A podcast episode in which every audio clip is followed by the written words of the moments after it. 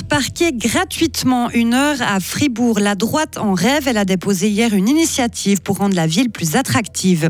Trop de trains, trop souvent qui font trop de bruit. La ligne Bulbre fait le bonheur des pendulaires, mais moins de ses voisins. Il demande aujourd'hui au TPF de réagir. Enfin, sa voix nous transportait directement en vacances au bord de la mer. Toto Cutugno est décédé à 80 ans. C'est son titre Un Italiano Vero qu'il avait rendu célèbre. Avec votre accent, Isabelle. Un soleil de plomb, des températures caniculaires, 35 à 37 degrés. Attention, de gros orages pourront éclater demain. Nous sommes mercredi. Nous sommes le 23 août. Isabelle Taylor, bonjour. Bonjour tout le monde. Rendre la ville de Fribourg plus accessible aux voitures. Plusieurs partis ont conclu une alliance pour y arriver. Le Parti des artistes, le Centre, le PLR et l'UDC. Ils ont déposé hier une initiative qui demande une heure de stationnement gratuite. Gastro Fribourg soutient aussi cette démarche. Les restaurateurs du centre-ville estiment que la situation actuelle fait fuir les automobilistes et donc une partie de leurs clients et a donc une influence sur leur chiffre d'affaires. Le texte concerne 4500 places publiques. Simon Murit, président du parti Le Centre en ville de Fribourg. Il y a une étude qui date de l'année passée de Monsieur Prix qui pointe du doigt certains tarifs qui sont très élevés en termes de stationnement et la ville de Fribourg figure parmi les premiers. Donc je ne pense pas que ça s'inscrive en décalage. Il faut tenir compte de nos spécificités locales. Il faut tenir compte du fait que Fribourg, c'est le centre cantonal qui doit rayonner, qui a besoin d'attirer plus de monde qu'il n'en a pour faire vivre les commerces, pour faire vivre les, restaurateurs. Et euh, donc ça, ça passe aussi par euh, l'accessibilité et une politique de stationnement qui est juste et équitable. Si cette initiative pour une heure de parking gratuite à Fribourg est validée, le texte passera ensuite devant le Conseil général.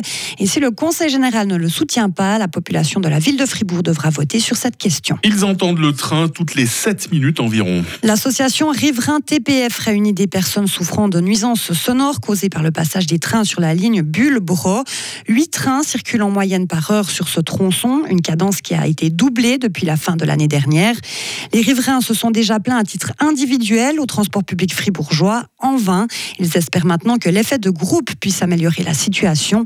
David Ecoffet est l'avocat de l'association Riverain TPF. Le but, c'est d'entrer en concertation dans un premier temps avec les TPF, euh, déjà pour obtenir euh, de la direction qu'elle impose des limitations de vitesse et impose des comportements à ses conducteurs.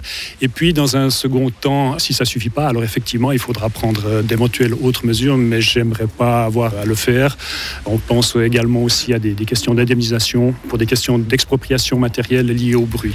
Alors très clairement, un bâtiment qui est impacté euh, par le bruit euh, perd de la valeur, donc c'est clair que c'est un impact direct pour leur rendement de, de propriété aussi. Les TPF disent être conscients des nuisances causées par la ligne Bulbre-Fabrique. Ils indiquent qu'ils sont en train d'étudier différentes solutions, mais ne peuvent pas encore indiquer de calendrier. La canicule a atteint hier un pic de 37 degrés à Sion, en Valais. Le précédent record annuel est donc dépassé. Ailleurs dans le pays, Météo Suisse a mesuré entre 33 et 36 degrés. Ce mercredi devrait également être fortement marqué par la chaleur. Il devrait faire un peu moins chaud à partir de vendredi. Salaires élevés, liberté de décision et soutien des Les conditions de travail sont bonnes en Suisse comparées au reste de l'Europe. C'est ce que révèle une étude publiée hier par le secrétariat d'État à l'économie, le SECO. Les employés suisses ont donc des salaires plus élevés, une meilleure liberté de décision et un meilleur soutien de leurs supérieurs. Mais l'environnement de travail en Suisse est plus contraignant au niveau du rythme et des délais. Mais en résumé, ça va selon Pascal Richaud du SECO. On peut le dire assez clairement, mais pour nous, quand il s'agit de qualifier ou de caractériser les conditions de travail et de déterminer quel est l'impact sur la santé, on doit toujours faire la balance entre les contraintes d'un côté et les ressources de l'autre. Et effectivement, si les contraintes sont plus élevées, on l'a dit, sur plusieurs points qui sont assez sensibles, on a des points pendants du côté des ressources qui, à notre avis, compensent largement ces déficits ou ces contraintes supplémentaires. Et donc, à la fin, on a un bilan qui n'est pas forcément négatif, qui est même plutôt en général positif. D'ailleurs, la majorité des travailleurs, la nette majorité, considèrent euh, qu'ils sont en bonne santé et qu'ils ne souffrent pas de problèmes particuliers liés à leurs conditions de travail et qu'ils ne sont pas non plus en danger dans leur environnement de travail. 9% des employés interrogés en Suisse ont quand même déclaré être victimes de mobbing ou de violence. Le secrétariat d'État à l'économie prévoit de réaliser une étude spéciale sur le harcèlement au travail en Suisse. Bonne nouvelle de volleyball, Isabelle, les Suissesses sont en huitième de finale pour la première fois. Hein. Il s'agit de leur troisième participation à une phase finale d'un championnat d'Europe dames. Après la défaite 0 à 3 de la Bosnie-Herzégovine contre l'Italie, les Suissesses sont d'ores et déjà assurées de terminer dans le top 4 avant leur dernier match de poule aujourd'hui contre la Bulgarie. Le huitième de finale de la sélection helvétique aura lieu samedi ou dimanche à Florence. La Suisse devra affronter les Pays-Bas, vainqueurs du groupe D. Et puis carnet noir hein, pour terminer, le chanteur italien Toto Cutugno est décédé, il avait 80 ans. Après une longue maladie, l'état du chanteur s'est aggravé ces derniers mois. Son plus gros succès date de 1983. Un italiano vero, ce qui veut dire un vrai italien, est à l'époque un gros succès partout. Il est même numéro un des hit parades en Suisse. Laissez-moi chanter avec la guitare à la main, laissez-moi chanter, je suis un italien. Voilà ce que disait Toto dans les années 80. Il a aussi remporté l'Eurovision en 1990. Salvatore Cutugno a composé pour de nombreux chanteurs français, ça on le sait peut-être un petit peu moins, notamment dans les années 70, de Michel Sardou à Mireille Mathieu en passant par Gérard Lenormand, Jodassin, Johnny Hallyday, Hervé Villard et même Sheila.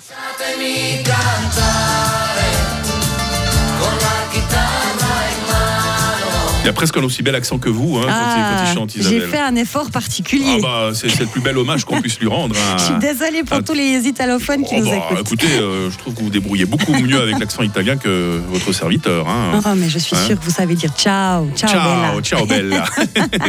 Bella Isabelle qui nous revient euh, tout à l'heure à 6h30 évidemment, ou même un petit peu avant hein, sur Radio Fribourg puisqu'on va découvrir ensemble la question du jour.